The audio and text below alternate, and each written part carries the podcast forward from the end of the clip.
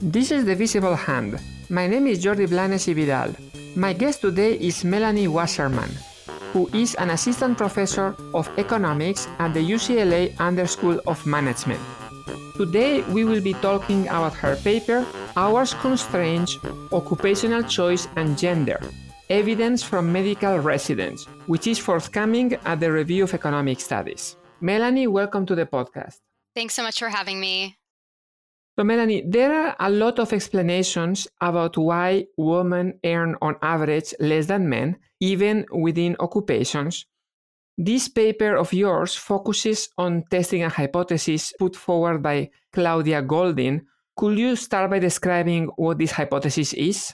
Yes, absolutely. So first I want to, just take a step back and kind of situate maybe our listeners in terms of this kind of landscape with the gender gaps in pay and wages. So there's been, I would say, substantial kind of convergence in men's and women's pay over the last 40 to 50 years. One really kind of striking pattern is the entry of women kind of en masse into professional occupations. So we can think about, what was going on in the 1970s when, female representation in certain professional occupations was quite low. So you can think about entry into medicine, into law, into business. And over the last 50 years, entry into these occupations by women has increased by, over a factor of 5. And now there's near equal representation of men and women in terms of the new entrants into these large professional occupations. Despite the fact that women have kind of entered into these professional occupations en masse, there remain persistent kind of earnings disparities between men and women. So recent estimates suggest that among kind of highly skilled full-time workers, there are earnings disparities between, 16 and 28%. And so this really has, prompted researchers to look within these kind of broad occupational categories for answers.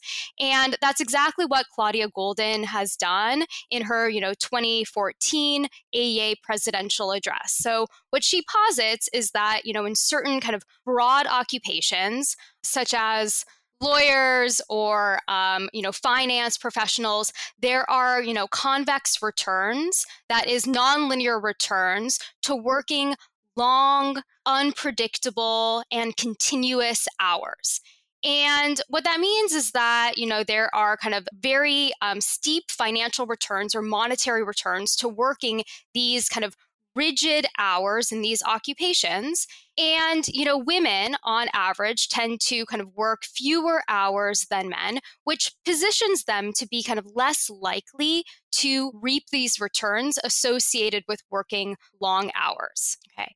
So what I do in this paper is I want to kind of test this hypothesis rigorously by examining whether the long hours of a large professional occupation do indeed inhibit the entry of women and can help explain some of the remaining determinants of the gender pay gap. But just to be clear about this hypothesis, the Goldin hypothesis, correct me if I'm wrong, will not be the initial explanation for the differences in pay, but an amplifier of these initial differences. That is, there has to be something else, let it be preference or maybe something else, that is making men and women work different hours. And then the convexity is just amplifying these initial differences. Is that correct? Is my understanding correct? Yeah, I would say that's exactly right. So what I mentioned just a minute ago was that women on average are, less likely to work these like kind of long hours, unpredictable hours. You can think about overtime shifts or weekend shifts relative to men. And this is just an empirical fact. And you can take a step back and ask, well, why is this the case? And so here there is, I would say, voluminous research documenting that, women on average relative to men tend to engage in more hours of household production, that is time spent on childcare, child rearing, other dimensions of household production, such as, household chores. these kind of external constraints may differentially affect their capacity to engage in the labor market. And we can ask, okay, well, why do women, face these greater external constraints relative to men? Well, I wanted to ask that because as a man who engages in a lot of household production, I am very aware that this is a choice, or at least that there is something else, that is it's external to the firm or to the employer in some sense, right? We don't have to go into the detail as to why this is the case, but the hypothesis needs something else. Yes. And so there are a variety of hypotheses for why women might be kind of more externally constrained in this dimension than men. And so one relates to gender norms. So, historically, women have engaged in more household production than men. This appears in more gender traditional societies relative to more progressive societies. And this could help explain these gender differences in, engaging in childcare responsibilities, household production. Another possibility is comparative advantage within the household. So because of existing gender disparities in the labor market, it could be that within a given household, they are, in some sense, making a rational decision for the woman to work less than the man, just because maybe the woman earns less than a man in a, in a heterosexual household. Yes. And just sticking for the time being to this hypothesis, why is it that this convexity arises or is hypothesized to arise? Is it that maybe marginal productivity also evolves in a convex way, or productivity evolves in a convex way with the number of hours work? Or is it something else about the employment relation that creates this convexity between hours work and wages? Yeah, so I think that this is a pretty deep question. And what Claudia Goldin suggests in her paper is that there does appear to be a return to working long hours in the sense that there is a return in certain occupations, such as, financial occupations or being a lawyer, client serving occupations, to having face-to-face interaction or maintaining interaction between the service provider, maybe the lawyer and the client. And so this could generate a more productive working relationship relative to having a more interrupted relationship. So that is one possibility.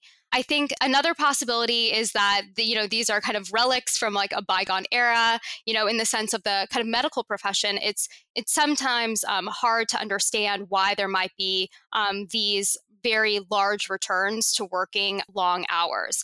And so I would say my paper really doesn't take a stand on why this relationship exists, why there is a nonlinear return to working long hours. Instead, it sort of takes this relationship as given and tries to understand whether these long hours do inhibit women's entry into certain occupational settings.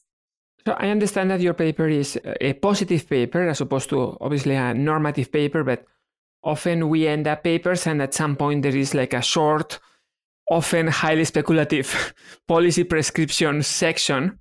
And here the origin of the convexity is going to be important because on the one hand, there is the advantage that you want to increase diversity or optimize the allocation of talent, a number of things that you will want to do that are associated with encouraging women to, say, adopt certain specialties or something. We need to know whether there is something else on the cost side, right?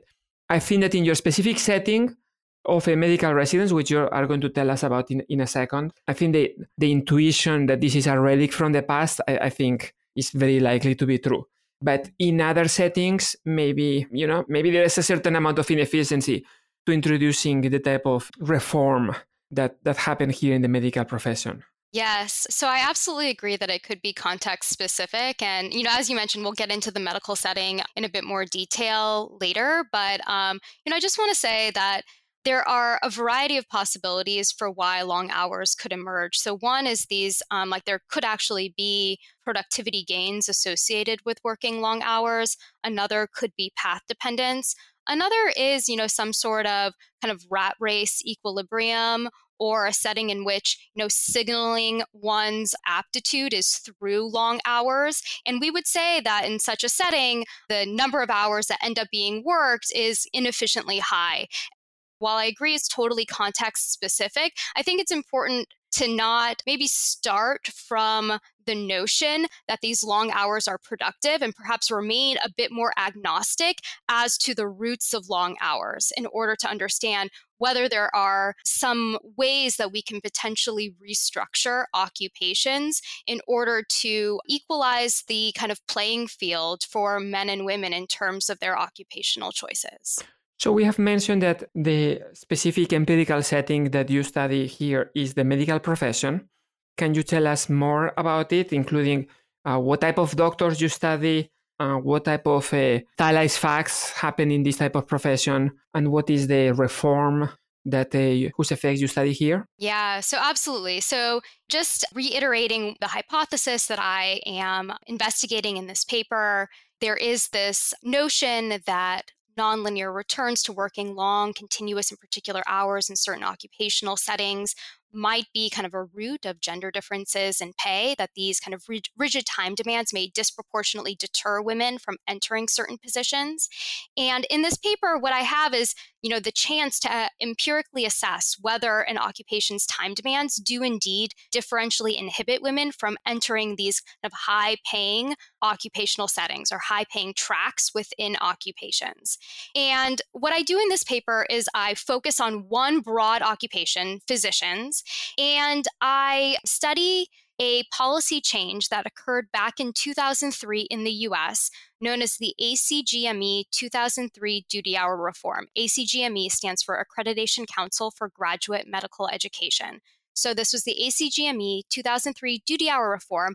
And what it did is it capped the average number of hours per week that medical residents in the U.S. could work. So medical residents are physician trainees. So they have graduated from medical school and they are doing an extended on-the-job training period before they can be a fully licensed, you know, fully trained physician. Like an apprenticeship. Yes, I would say it's like an apprenticeship. And so similar to an apprenticeship, pay during this period is depressed relative to when they are fully trained. And so it's an extended time period after medical school in which they receive a lot of on-the-job training. Hours during this period are known to be incredibly high. So when thinking about kind of the life cycle of a physician, the time demand during the residency training period are the highest relative to kind of every other part of their career. And what I do is I study the effects of this policy, which reduce the hours of medical residents, in order to understand the ramifications of reducing hours on women's entry into specific tracks within medicine known as medical specialties. So you can think about a medical specialty being something like dermatology or urology or general surgery. And so what this reform did is it differentially reduced the hours of certain medical specialties relative to others, which really sets up a nice setting to understand the ramifications of an occupation's time demands for men's and women's willingness to enter that occupation. So I would say this is a pretty unique setting.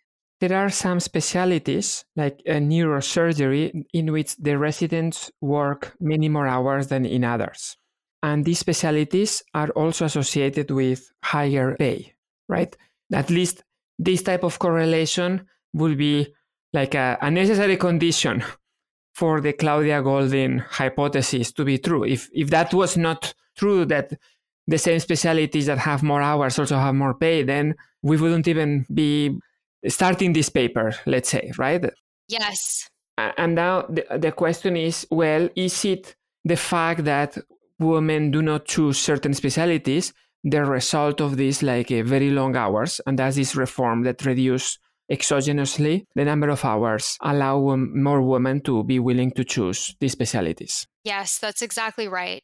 And so, you know, to give you a sense, the hours of medical specialties prior to this reform, they varied substantially during residency. And so, for instance, in neurological surgery, the hours of medical residents on average, you know, per week were in excess of 110.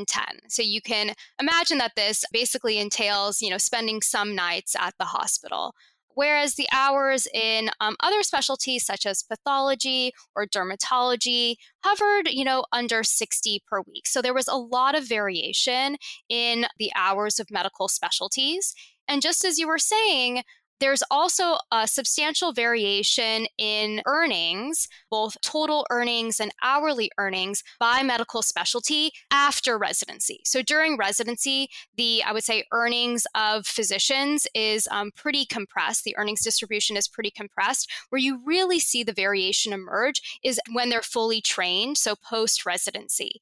And indeed, the specialties that have kind of the highest hours during residency are those that have the highest compensation after residency is over. So this is, one interpretation of kind of the Goldin hypothesis, where it's not contemporaneous returns to working long hours. I would say it is kind of future returns to working long hours. And this is characteristic of other professional occupations, such as, investment bankers or lawyers or even management consultants, where we think that there is a very time-intensive early career period, which eventually leads to a lot of compensation, high compensation later on, thinking about being kind of a partner track lawyer, for example.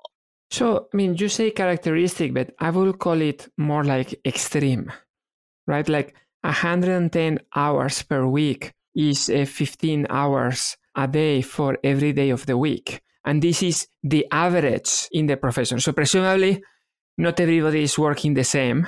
So there are some people above the average. Obviously, this is a good setting that you have a certain reform and everything, but it also feels like a proof of concept type of study, in that if you don't find this, say, female preference or a tendency, to work less hours and to be constrained in the choice of certain specialties for the brutality of the hours that they are associated with, if you don't find it here, you are really not going to find it anywhere else, right? Because this is an extreme profession. I agree and I disagree with that. On the one hand, I agree that the hours among resident physicians are extreme, okay? So there are only a few other professional occupations, such as investment bankers, partner track lawyers, tenure track academics, who work hours that kind of rival resident physicians. But I think that resident physicians are a bit of an outlier in terms of their hours, even among those professional occupations. In that sense, I do agree that if, we didn't see that a reduction in hours in this domain, kind of this extreme high hours domain in the physician profession affected women's occupational choices, then perhaps we wouldn't see it anywhere. On the other hand, it's not like the hours reduction due to this reform was so substantial to make, medicine more of a family-friendly occupation. It's not like the hours were going in, neurosurgery from 110 to 60. As we'll discuss, this policy actually capped the average number of hours per week at 80. Which we would say is still quite extreme. And so, on the one hand, the hours started off extreme, and so we think that any improvement might be a substantial improvement. But on the other hand, the improvement resulted in hours of, maybe around 80, a bit higher, since a lot of programs weren't in compliance with the reform. And so it's unclear whether this is kind of a meaningful enough improvement to induce, changes in occupational choices. So your point is taken.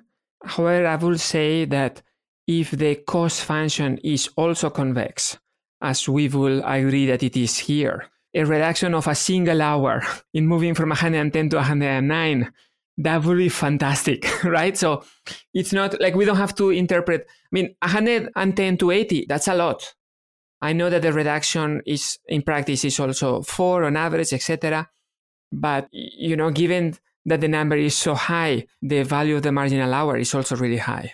Yes, that's true. And so, I guess in answer to your question, I can only say that, say what I find, which is that, it does seem to matter. But I think that there are, and I do agree that, any additional hour gained, hour not spent working is probably extremely valuable. And then it's, it's a matter of whether it's valuable enough to induce occupational switching. Just to be clear, I didn't mean this as a criticism. Among other things, because most of my work is with single firm data. So I'm not going to criticize somebody doing work with single profession data. Yeah. And just one more, one more comment on this. Physicians are a huge profession in the US. So I think that there are about 1 million physicians in the US. And so we don't think that this is, such an anomalous professional setting that I think it's unimportant. But I do agree with you that, once you start kind of looking at the early career hours of physicians relative to even other professional occupations, you do see that they are a bit of an outlier. Okay, so you have this reform that happened in 2003 by the Accreditation Council for Graduate Medical Education that said to the hospitals or programs around the US, you can only be accredited if you commit to not make your residents work more than 80 hours a week. And you were telling us earlier that certain specialties were associated with more or less hours a week. Where did you get that information? Where is the data that was telling you how many hours per week residents in different specialties were working? Yeah. So this is a great question. It was, I would say, one of the most difficult data collection parts of this project was collecting hours of medical residents. Here, what I did in order to collect data on the pre-policy hours of medical residents, so this is before the 2003 policy went into effect, to kind of get a sense of the lay of the land in terms of these pre-policy differences between specialties and the hours worked, is I relied on survey data from a very nice kind of nationally representative survey run by a medical researcher named Baldwin. And this was a 1998, 1999 survey of medical residents where just asked them the hours that they worked per week. And it provided just specialty level statistics on the average hours worked by medical residents. So there are only 7 specialties in this Baldwin data, whereas you are using around 20 specialties in most of your analysis. How do you assign the specialties from Baldwin to the specialties of the other data? Just a note, so the Baldwin data actually has 21 specialties. It's another survey that I leverage, this survey by Chris Landrigan, that only has like 7 or 8 specialties. In this project, I had to do a lot of crosswalking between more detailed specialty categories and coarser specialty categories, depending on the data availability. So for instance, in this Baldwin survey, I had access to the average hours per week worked by medical residents across 21 specialties. But what I wanted to do is figure out whether the reform actually affected the hours worked by medical residents. And for this, what I needed was data on the hours of medical residents after the policy went into effect. And this was particularly tricky. So the ACGME, this Accreditation Council for Graduate Medical Education, they are the ones who initiated this policy, monitor the efficacy of this policy, enforce this policy. Alongside their monitoring, they collect a lot of data. And this data is in the form of surveys from medical residents. But my understanding from talking to individuals throughout the medical community, talking to individuals who were medical residents, is that the data collected by kind of the monitoring arm of this policy is tends to be unreliable for a variety of reasons. So one, residents do not want to report or may be hesitant to report violations of this reform since it might get their residency program in trouble. Their residency program loses accreditation, while they're doing residency. This would also not be good for the resident as well.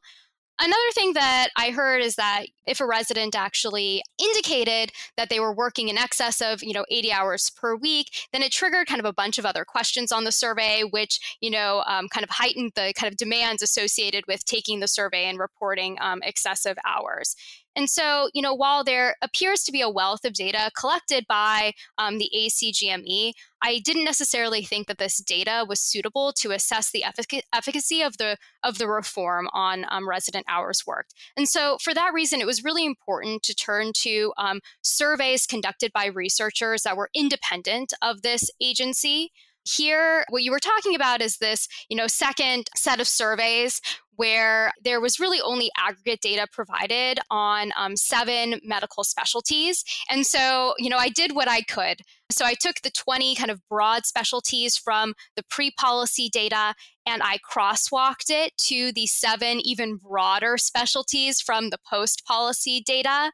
And what that entailed was, in order to aggregate the smaller specialties to the larger specialties, what I did is I just created a kind of a weighted sum of the hours worked in the smaller specialties to kind of aggregate up to this like larger specialty level. So and the weights were the fraction of residents who were in each of those specialties. So based on this kind of like data collection and data crosswalking, what I was able to do was cobble together, you know, what we call kind of like a first stage. So, you know, did the reform actually have an effect on hours worked? And this wasn't kind of the best case scenario first stage, but I think it did show that in the most time intensive specialties, there were larger reductions in hours worked from before to after the policy went into effect relative to the least time intensive specialties. So difference in difference regression, specialty fixed effects, year fixed effects. Then you do the interaction between the post period and the number of hours that a specialty was that residents in a specialty were working according to the Baldwin data. And then on the left-hand side, the reduction in hours that you match using this crazy like rule of assigning 20 specialties to 7 and so on. And that is like a first stage that is not going to map precisely with the second stage on the other side, but at least give some type of like indication that the necessary condition that this was binding somewhat. That's exactly right. Yeah. So what I wanted to make sure of, you know, was that the specialty variation that I was leveraging, so the fact that there were some specialties that had hours far in excess of the 80-hour cap prior to the reform, there were other specialties that had hours well below the 80-hour cap before the reform, that this variation did indeed kind of produce the patterns that I was expecting in terms of the effects of the reform. That is, the most time-intensive specialties experienced larger reductions in hours relative to the least time-intensive specialties. Okay, so if I'm thinking of applying to be a neurosurgeon, I was scared of the 110 hours before. Now I'm less scared, which means that my choice, especially if I'm a woman, may be different. How do you measure the left-hand side variable? What is the data that you use to measure these type of choices? Yes. So what I turn to is a data set from the American Medical Association. It's called the American Medical Association Physician Master File. And what it has is information on every physician in the U.S. And here they have a wealth of information about physicians.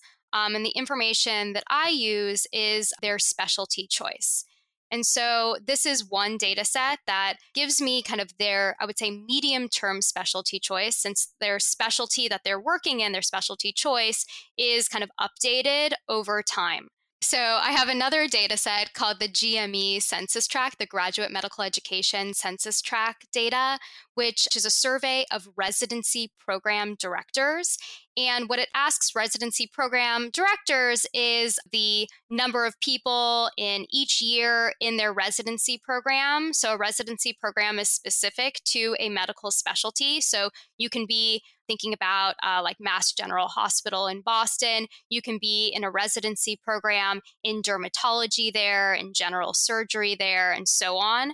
And so this is a survey of residency program directors, asking them essentially for like a census of who's in their program, and it does so by gender. And so this allows me to examine not only, I would say, kind of the medium run effects of the reform in terms of specialty choices, but also the effects of the reform, this duty hour reform, on initial specialty choice. So is it the case that the first data set, the one from the American Medical Association, is at the individual physician level, whereas yes. The second is at the program level? Yes, that's exactly right. So what is the actual regression that you run? So what I do using the American Medical Association data is I do a few different things, but the main specification in the paper is a conditional logit specification. What is a conditional logit? A conditional logit specification is a discrete choice approach for modeling decision making. And so specifically, what it handles nicely are situations like this in which there is, multiple unordered outcomes, such as the choice of a medical specialty. So what it does is it models the probability that, an individual, a physician, chooses a particular specialty, such as, dermatology or general surgery or pathology. And it models it as kind of depending on whatever you kind of specify. But in this case, it is, modeled based on a host of kind of specialty characteristics and in some cases, physician characteristics. So the critical thing about the conditional logit, so with a regular logit, discrete decision making, the individual chooses between taking the decision or not, a 1 or a 0. But here, taking a 1 decision means that you have to put a 0 decision on all the alternatives, right? Because if you choose neurosurgery, you cannot choose dermatology because you only have 1 career, right? And that introduces like an interdependency between the characteristics of this specialty that you might be attracted to and the characteristics of alternative specialties. That is, if this specialty has certain good characteristics, you are more likely to choose it. But if other specialties have certain good characteristics, you are less likely to choose this specialty, right? Like this is, I think, the conditional part, no? Like I think it's a good choice that you make because here there are always 20 possibilities in your data set, right? Like, because there are 20 specialties. Yes, that's exactly right. And so, when thinking about whether to use something like OLS instead of using a discrete choice specification, this is essential. So, in OLS, you can think about just modeling specialty shares. You can do this at the aggregate level and look at how do the specialty shares of women kind of shift before and after this policy change alongside kind of the time intensity of these specialties. But I think what the OLS specification really lacks is this kind of interdependence, the notion that if you do choose one specialty, you are not choosing another specialty. And this interdependence is exactly kind of encapsulated by this discrete choice specification. So if you're choosing dermatology, you are not choosing, neurological surgery. I mean, in addition to this being a conditional logit, the specification has the standard shape of a difference in differences, correct?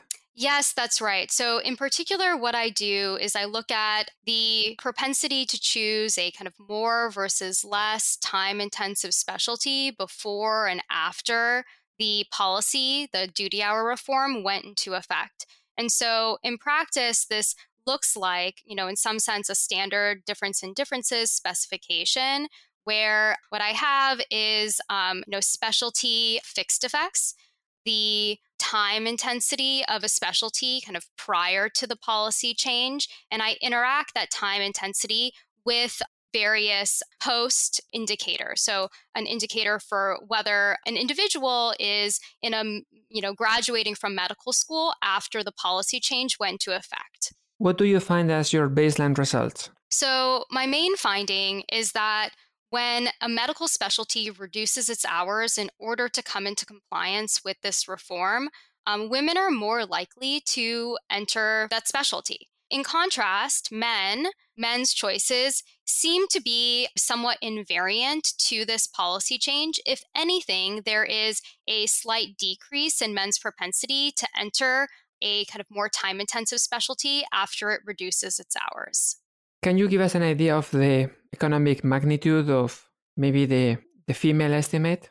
Yes. So in order to do so, there are some technical reasons for why I do this. But in order to get a sense of kind of the economic magnitude, what I do is actually I turn to kind of a different specification, an OLS specification, so that kind of the first stage and the reduced form specifications are similarly specified. And what I do is I kind of scale up the effects of the reform, the reduced form effects of this policy by the change in the hours worked due to this policy.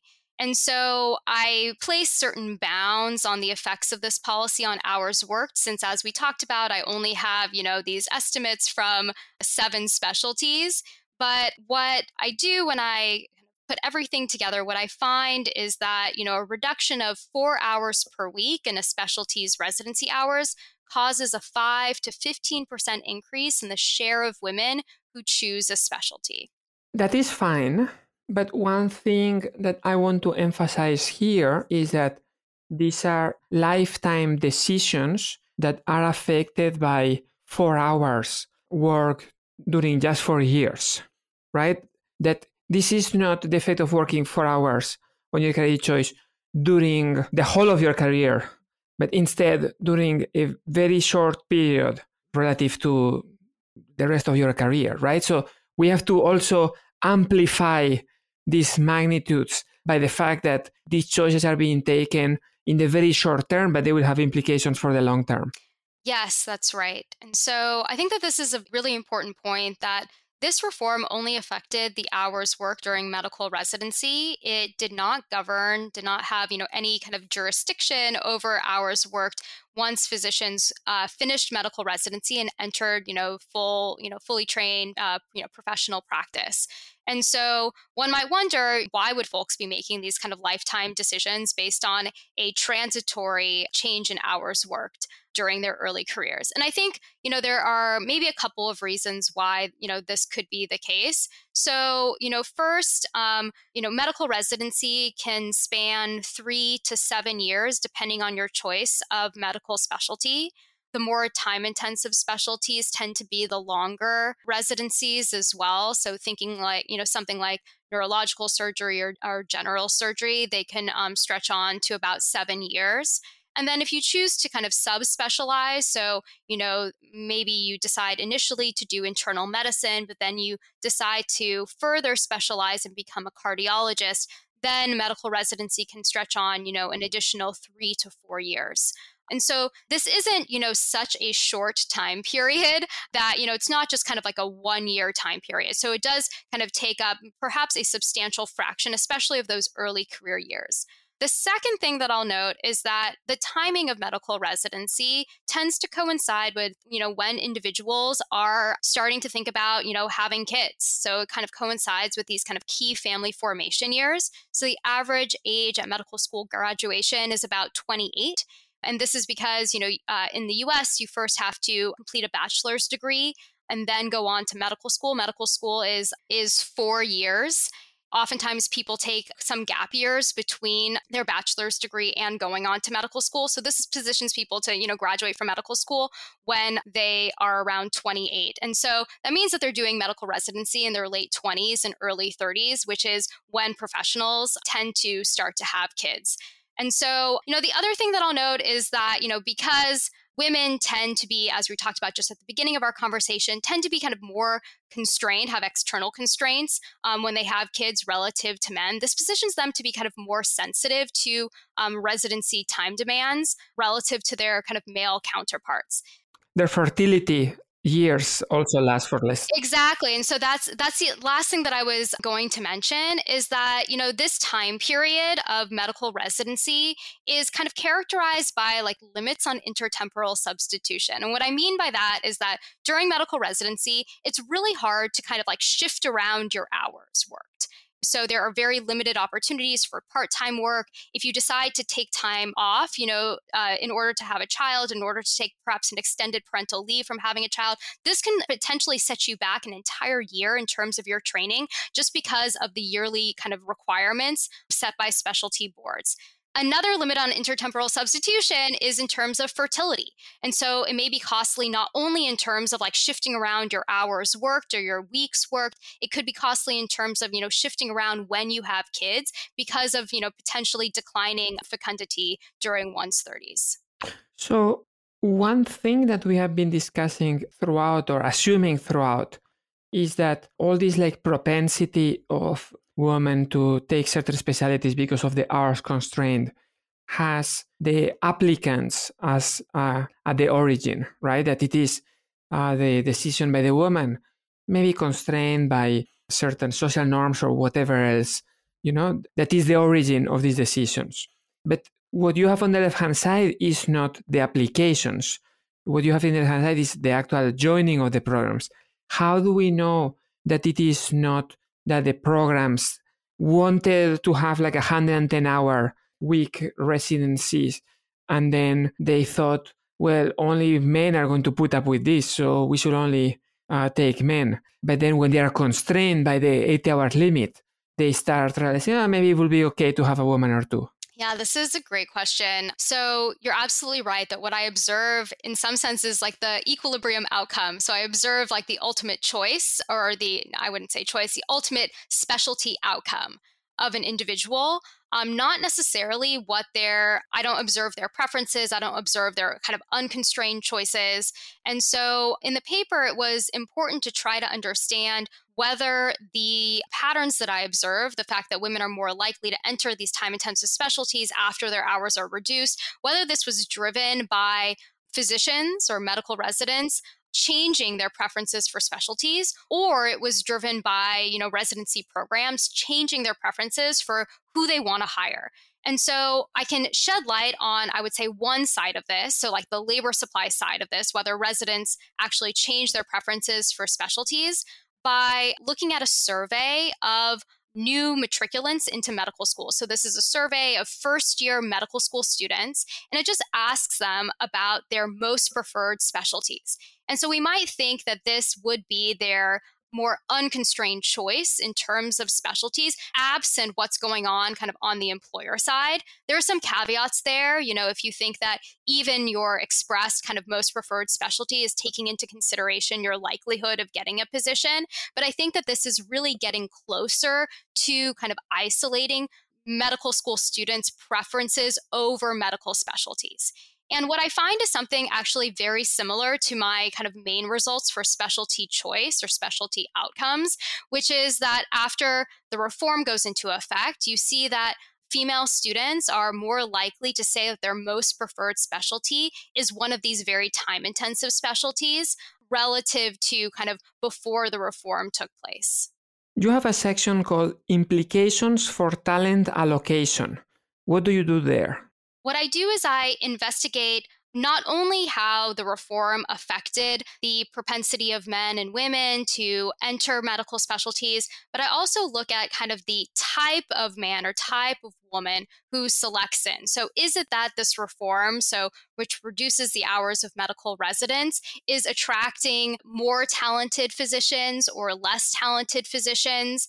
And, there are a variety of reasons why, we think that relaxing the hours could change the talent allocation of physicians.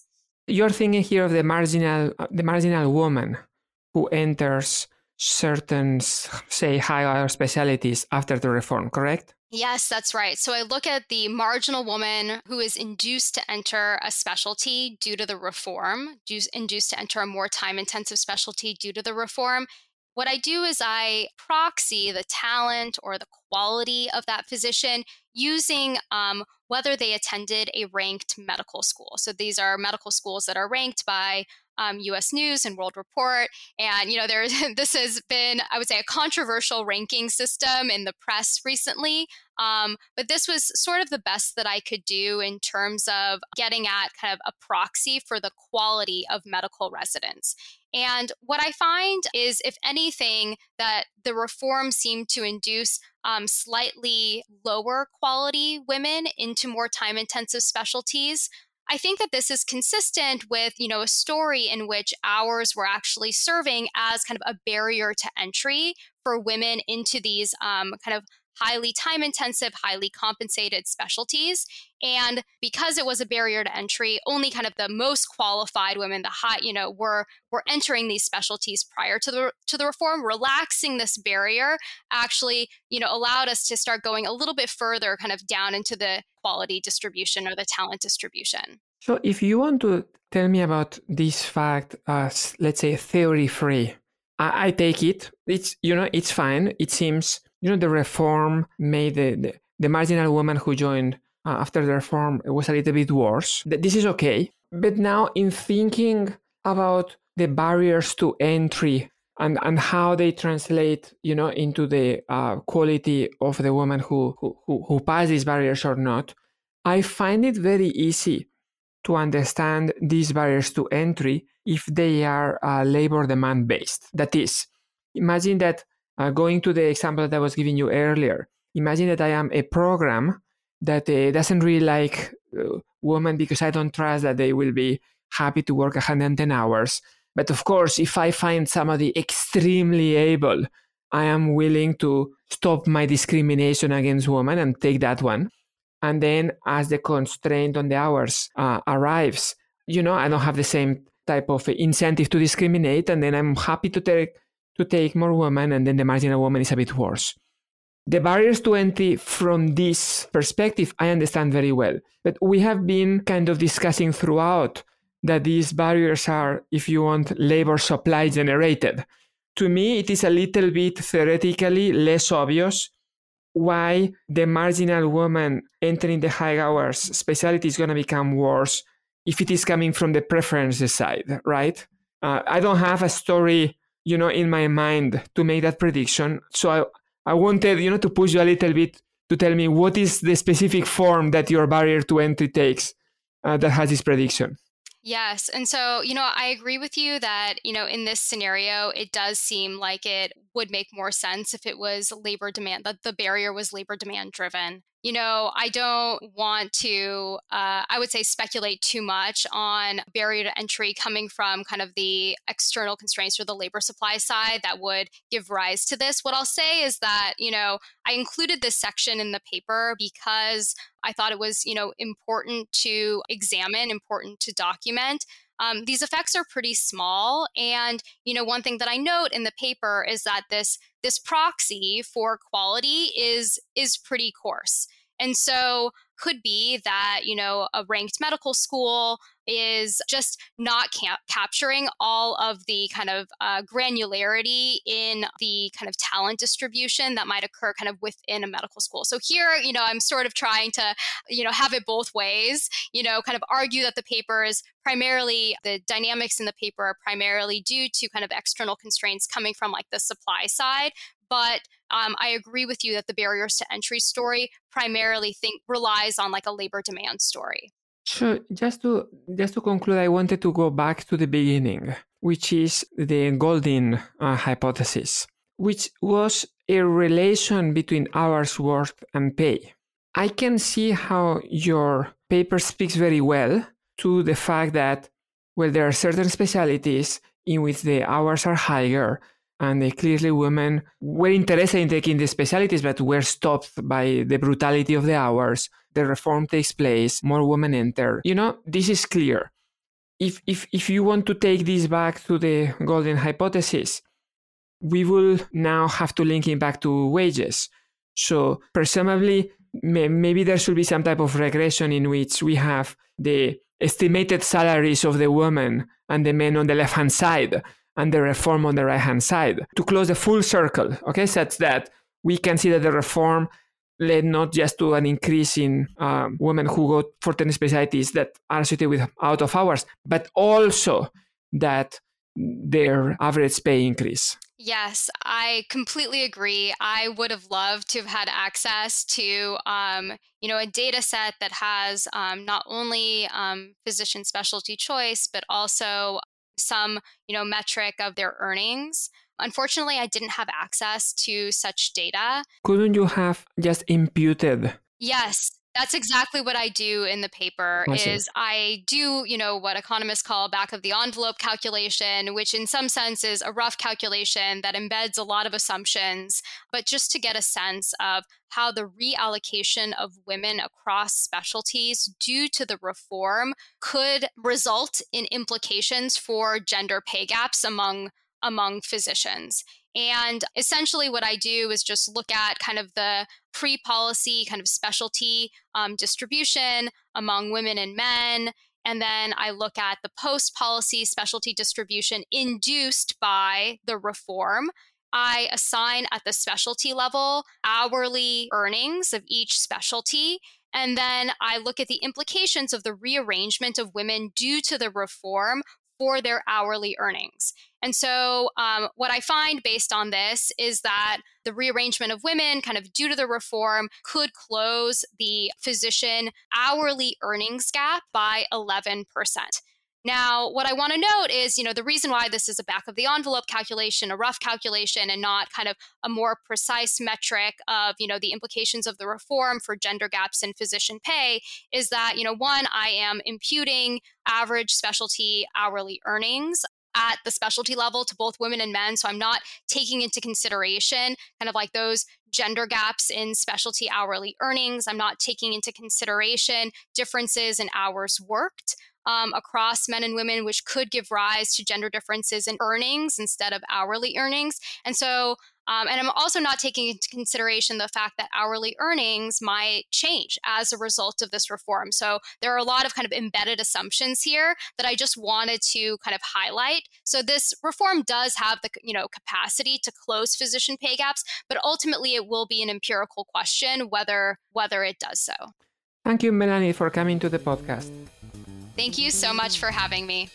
Please visit our website, thevisiblehand.uk, for links to any other papers that we may have discussed. Introductory music and logo by Aitana Blanesiso, episode produced by Anderson Tan.